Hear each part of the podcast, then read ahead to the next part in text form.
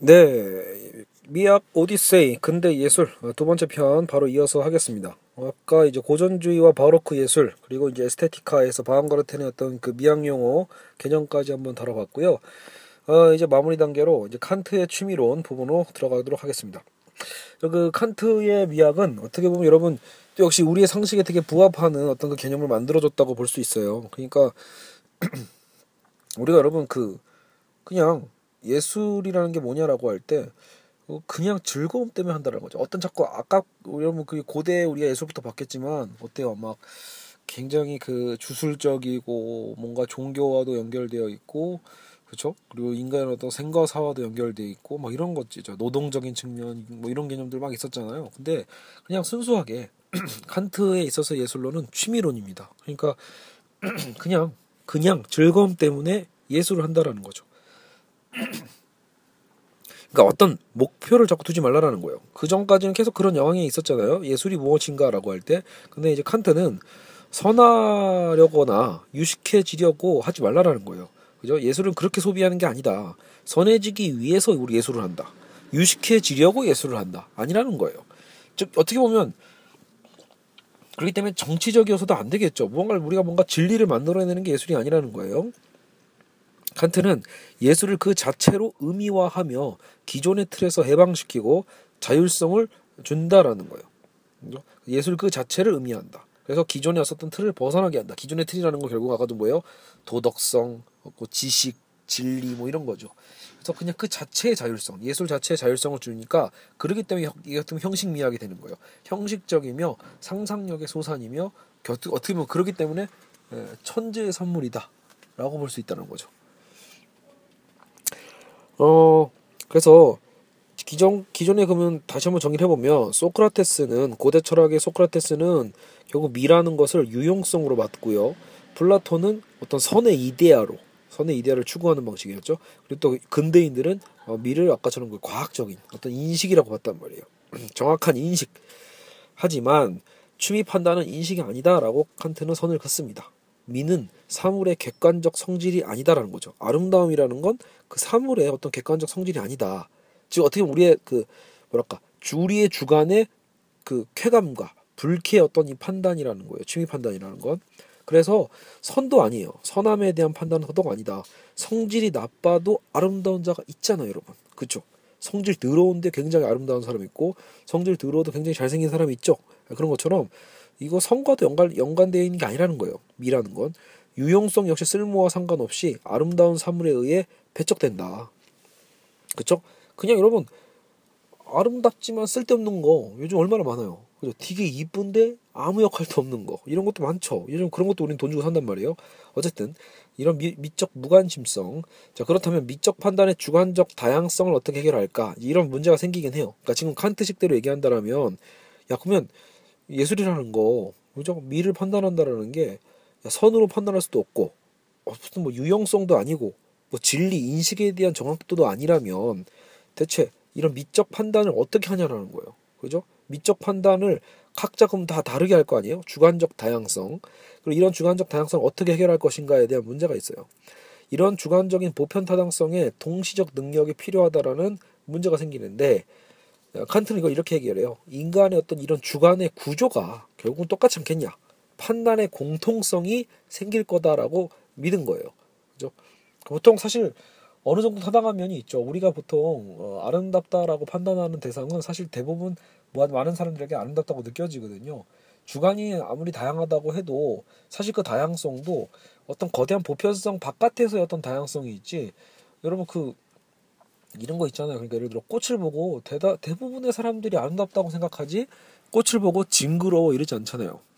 똥을 보고 대부분 불쾌하게 생각하지 똥을 보고 아름다워 또 이러지도 않죠. 그러니까 보편적인 어떤 판단의 어떤 공통감이라는 건 존재하는 거예요. 거기에 대해서 이제 칸트가 얘기를 하는 거죠. 마치 그 칸트의 실천이성에 있어서도 중요했던 게 뭐예요. 우리가 도덕적인 선의지를 갖고 있다라는 전제. 모두가 우리가 어, 그런 양심을 갖고 있다라는 정언명령을 우리가 에, 지켜야 된다라는 그런 특성을 칸트가 이미 예, 실천이성에서 얘기한 것처럼 이 판단에 있어서 미적 판단에 있어서도 마찬가지라는 거예요. 이 주관의 구조가 똑같다. 그래서 어, 이렇게 한번 구분을 해보죠. 감각 자료가 있어요. 우리가 지금 뭔가 느끼는 감각, 이런 감각 자료를 하나로 모을 때 뭔가 떠오르는 상이 있어요. 그 상을 우리는 표상이라고 하거든요. 이런 표상을 만들어내는 그 능력을 또 상상력이라고 해요. 뭔가 표상, 뭔가 떠오른다고 했잖아요. 그 떠오르는 것, 떠오르는 그 능력은 상상력이에요. 자, 이를 오성으로 가져가서 개념의 상자 속에 집어넣어 판단을 내리는 게 인식이다 라고 얘기를 해요. 자, 복잡하죠? 그러니까 더 쉽게 설명을 하려면, 자, 봅시다. 여러분, 우리가 오감이 있잖아요. 감각이라는 건 우리의 오감이거든요. 우리의 시각과 청각과 후각과 촉각과 이런 게 있죠. 우리가 보통 우리가 어떤 대상을 딱 인식을, 하, 인식을 한다라고 표현하는 건 오히려 이렇게 우리는 여러분 순간 인식을 하죠. 예를 들어 뭐 저기 책이 있네, 미학오디세이 일 권이 어디 있지? 라고 할 때 우리가 그걸 인식하는 과정이 우리에겐 굉장히 순간적이지만 어, 이 능력 자체를 만약에 좀 분석해 본다라면 그럴 수 있다는 거예요. 분석을 해서 어, 쪼개보면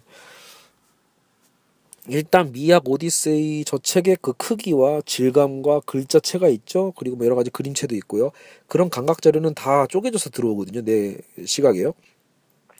내 지각을 굉장히 다 쪼개져서 들어오는 이런 감각 자료를 어, 떠오르게 하는 그게 표상이고요. 그 표상을 만들어내는 능력이 상상력이에요.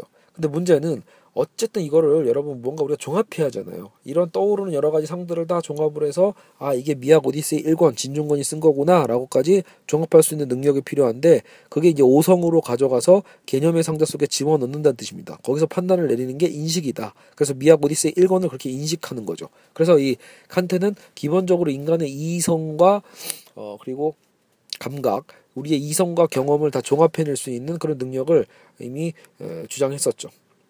근데 이 예술을 판단하는 거에 있어서 중요한 건 예술은 인식의 문제는 아니다라고 아까 분명히 얘기했잖아요. 예술은 그 수학적인 인식도 과학적인 인식도 아니에요. 인식이 아니기 때문에 그 인식 단계까지 갈 필요는 없다라고 본 거예요. 무언가 종합해서 판단하는 능력이 아니라 상상력과 오성의 조화만 있으면 된다고 본 거예요. 표상을 떠오르게 하는 그 상상력과 그죠? 그리고 이를 오성으로 가져가서 그러니까 무언가 일단 최소한 종합은 해야 될 거 아니에요. 상상, 상상적으로 표상을 떠올려서 종합하는 어떤 거기까지만 오성의 조화를 이루면 된다. 피타고라스가 천체 운행과 음악과 수학 공식 사이에서 동일 구조를 파악하며 쾌감을 느꼈듯이 그러니까 쾌감을 느끼는 그 단계까지인 거예요. 조화. 그러니까 피타고라스가 여러분 어때요? 하늘을 보면서 천체의 운행을 봤죠. 어, 별이 어떻게 움직이는가, 움직이는 어떤 일종의 물리잖아요. 거기에서 근데 나름대로 음악을 음악에 대한 어떤 또 공식도 생각했고 수학 공식도 생각했단 말이에요. 그러니까 전체 어떤 그 전체 그 하늘의 운행과 거기서 느껴지는 음악과 거기서 발견되는 수학의 공식 사이에서 동일한 구조, 그 여러 가지 것들은 다 어떻게 보면 감각적 표상이죠. 근데 그것들을 동일 구조로 또 파악하는 오성. 그래서 쾌감을 느꼈다라는 거예요.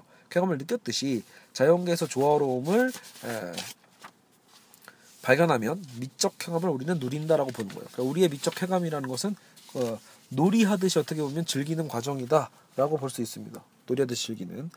그렇기 때문에 아까도 얘기했지만 칸트 미학의 핵심은 목적이 없어요. 목적 없는 한목적성이다라고 표현하는 거죠. 목적은 없는데 나름대로 그때 또 합리적인 측면이 있는 거예요. 상상력과 오성의 조화를 추구하니까요. 그래서 저 상상력과 오성은 조화롭고 이 자유로운 유희를 누린다. 어쨌든 즐거워야 돼요. 그래서 미에는 역시 목적이 없고 미는 형식이 있을 뿐이다. 공통감을 통해서 아까 우리가 공통적 감각이라는 게 우리에게 다 전제되어 있다라고 했잖아요. 어쨌든 모든 주관적 판단이 달라서는 안 되니까 공통감을 통해서 우리는 미에 대한 보편적 감정을 느끼리라 기대한다. 따라서 칸트는 공통감을 이념으로서 요청하는 겁니다. 그러니까 공통감이 무조건 있다라는 것보다 있어야만 한다라는 개념으로 요청하고 있는 거예요. 그러니까 그러니까 모두가 여러분 모두가 다 똑같을 수는 없잖아요. 근데 어떻게 보면 그래서 그런 상식을 우리에게 요청한다라고 볼 수 있는 거예요. 모두가 공통적으로 느낄 수 있는 그런 어떤 아, 그죠? 이념 말이죠. 자, 어쨌든 예술을 창작하는 자는 그렇기 때문에 칸트가 보기엔 천재 이하만 한다고 보는 거예요. 예술을 창작하는 자는 결국 천재다.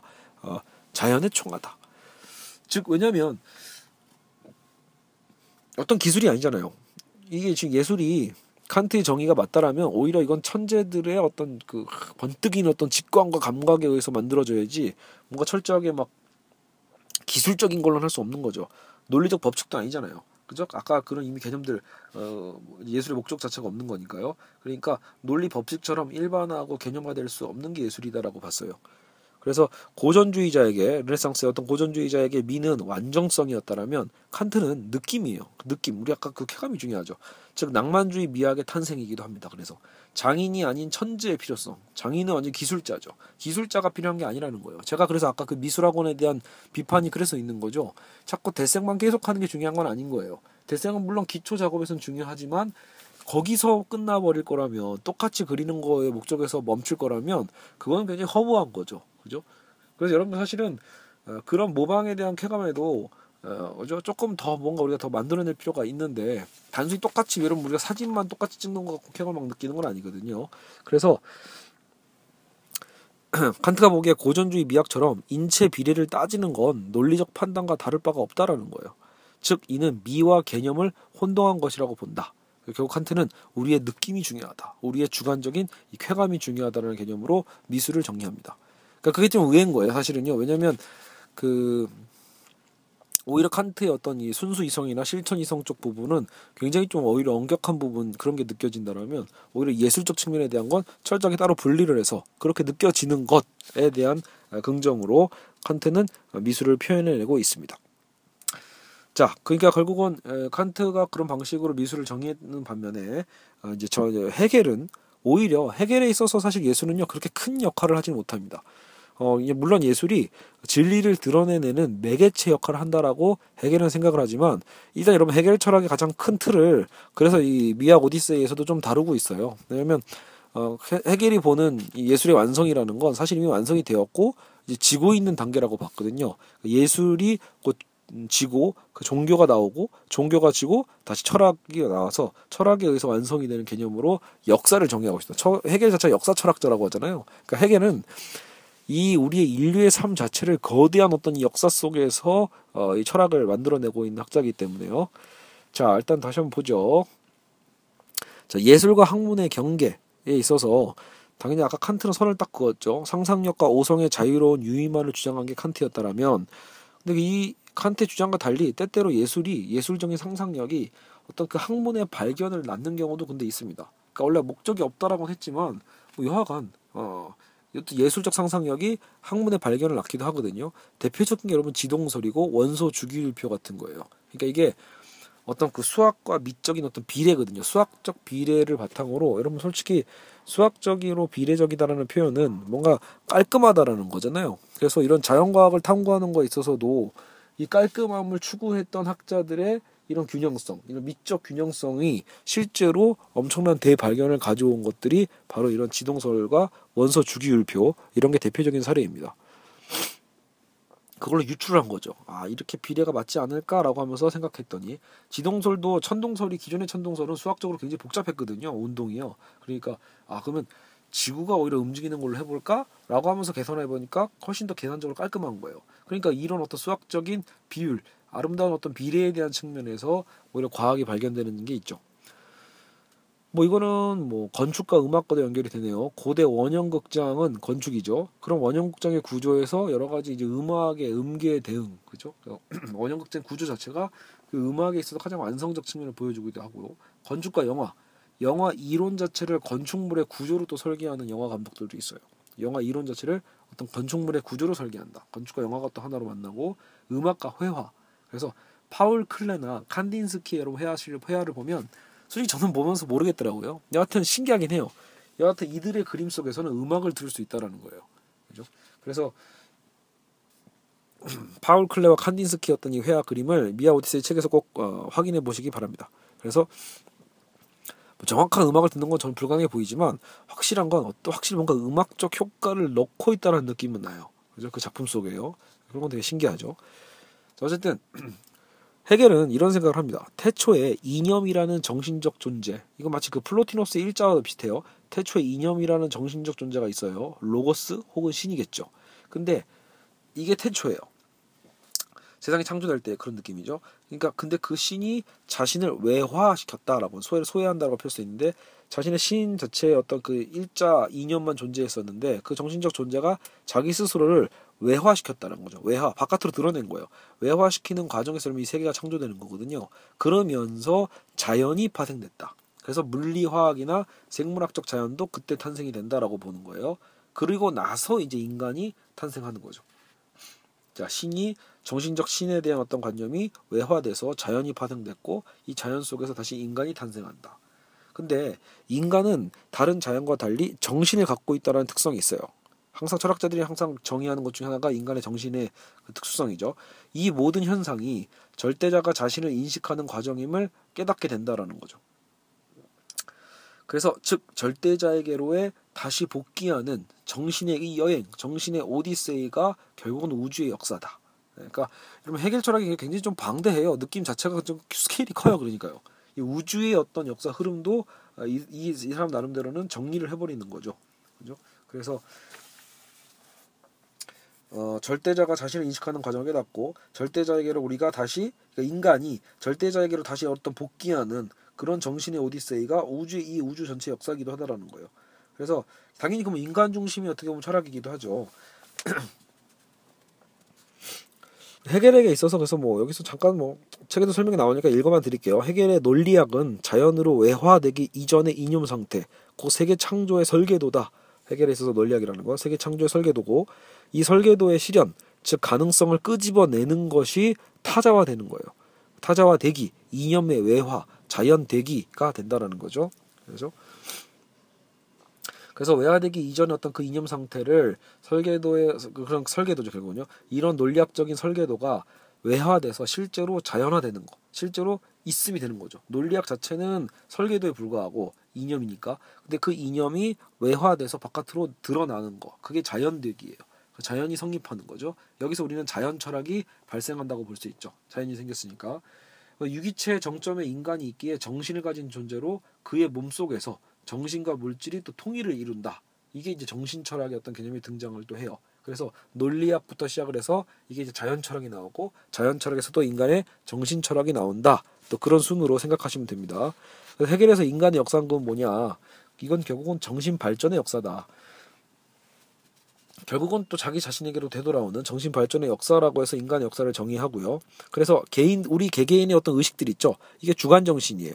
근데 우리 보통 사회적인 정신이 있죠. 시대정신 같은 거죠. 사회적 정신 원리와 도덕과 법, 이게 객관정신인데 이러한 우리 개개인의 주관정신과 사회적 정신 원리인 어떤 객관정신의 이 변증법, 변증법 중에 변증법 속에서 종합되는 과정이 결국은 절대정신의 실현이 되는 거죠. 종합되는 절대정신. 이게 구체적 존재로서 드러난다라고 봐요. 이러한 절대 정신이 분화된다라는 게 예술과 종교와 철학으로 분화가 되는 거다. 그래서 예술은 이념을 감각의 형태로, 종교는 역으로 감각이 아니라 종교는 표상의 형태로. 왜 표상이죠? 아까 그 신의 어린 양 생각하는 그 비유와 비슷해요. 철학은 개념의 형태로 드러낸다. 예술에서 종교, 종교에서 철학, 최종적으로 자기로의 회귀는 이런 절대지, 즉 철학의 어떤 단계다라고 보는 거죠. 그러니까 아까도 말씀드렸듯이 예술이라는 건 절대적인 진리를 드러내는 매개체에 불과합니다. 자연미를 넘어서는 그래서 예술미, 자연미 그 자체를 베끼는 건 아니고 그걸 넘어서는 예술미, 이념이 예술 속에서 감각적으로 드러난 게 예술미다. 자, 이런 복잡하고 재미없고 힘들죠. 에, 그래서 어, 중요한 건 뭐 지금 미술사에 대한 부분만 생각한다라면 사실 뭐 그렇게 큰 문제는 아닐 수도 있어요. 헤겔의 입장에서는요, 이런 예술 발전도 단계를 또 나누거든요. 예술 발전의 단계를. 근데 이게 다 옛날에 끝나요. 그러니까 상징 예술과 고전 예술과 낭만 예술이라는 세 단계로 나누는데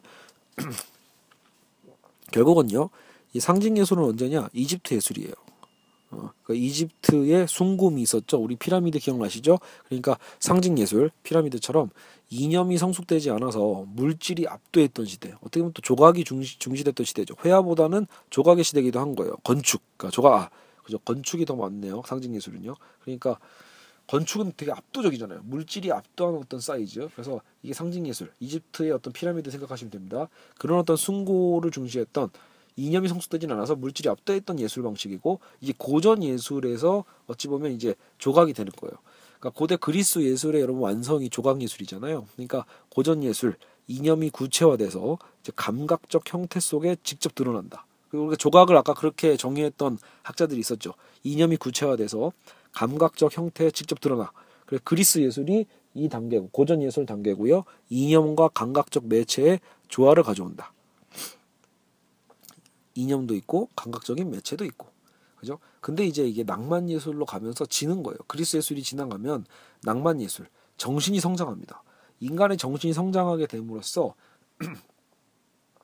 인간의 이념은 그냥 기독교적인 어떤 표상화로 가버리고 기독교적 근대 낭만적인 예술 형식이 나타난다라고 봐요.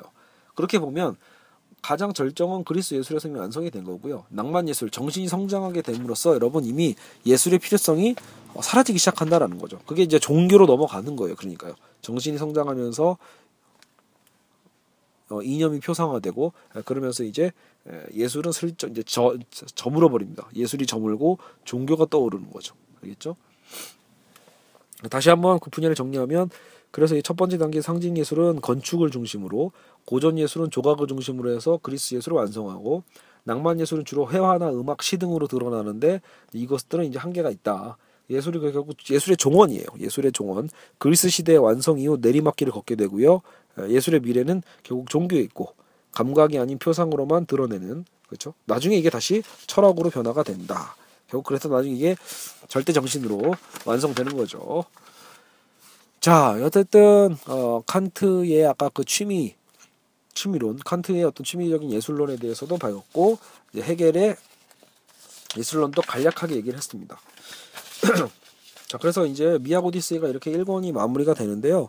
어, 이제 진중권도 이 마지막에 이제 이 아름다운 가상이라고 표현하면서 결국은 이 예술의 아름다움의 기준이 무엇인가에 대해서 이제 질문을 던지면서 이 책을 마무리를 하고 있습니다. 그래서 아무래도 일단은 여러분 철학사도 그런데요. 결국은 예술사도 주관주의와 객관주의의 대립이라고 좀 어, 심플하게 어, 대립적 개념을 정리를 할 수 있어요. 그러니까 주관이 중요하냐 객관이 중요하냐 이런 어떤 싸움이죠. 그래서 그리스부터 르네상스까지, 고대 그리스부터 르네상스까지는 아무래도 좀 객관이 좀 우세했던 시대라고 볼 수 있죠. 그렇죠? 왜냐하면 그리스 시대에도 황금 분할이라는 걸 되게 중시했고 비례를 중시한 건 사실이죠. 자연 속에서 어떤 그 비례를 자꾸 발견했어요. 영 점 육일팔 대 영 점 삼팔이 이런 절대적인 황금비라는 게 존재했거든요. 재밌는 건 이 황금비가 여러분 자연 속에 많이 발견된다라는 거예요. 그러니까 이 자연 속이 뭐냐, 말 그대로 곤충이나 여러 가지 식물들 보면 실제로 영 점 육일팔 대 영 점 삼팔이라는 비율이 나와요. 그래서 이런 완벽한 비례에 의해서 굉장히 이 비례를 중심으로 어, 작품을 만들었던 시대이기도 하죠.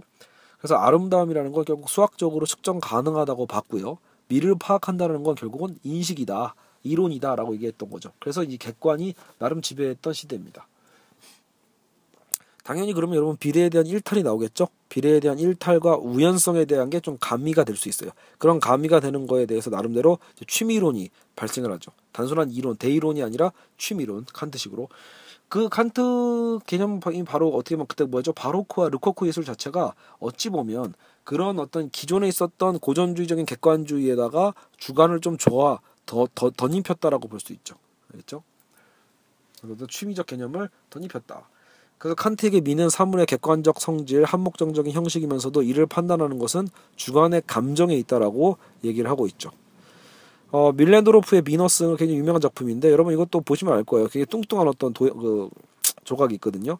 그러니까 결국은 우리가 아름다움을 판단하는 기준이 우리가 알고 있는 서구의 비너스와 달리 밀랜도로프의 비너스는 굉장히 뚱뚱하단 말이에요. 중요한 건 우리 기준에서 보면 그게 아름답지 않은지 모르겠지만 그들의 문명에서 그게 굉장히 아름답거든요. 결국 아름다움의 기준이라는 것도 주관에 따라서 달라질 수 있다는 걸 보여주는 거죠. 그래서 칸트가 갖고 있는 그런 취미론이 결과적으로는 현대에 들어오면 완전히 주관화가 돼서 무엇이 아름답냐라는 논쟁에 벗어나서 그런 논쟁에서 벗어나서 언제 아름다운가 라는 걸로 좀 변화된다는 거예요. 혹은 감정 이입설도 있어요.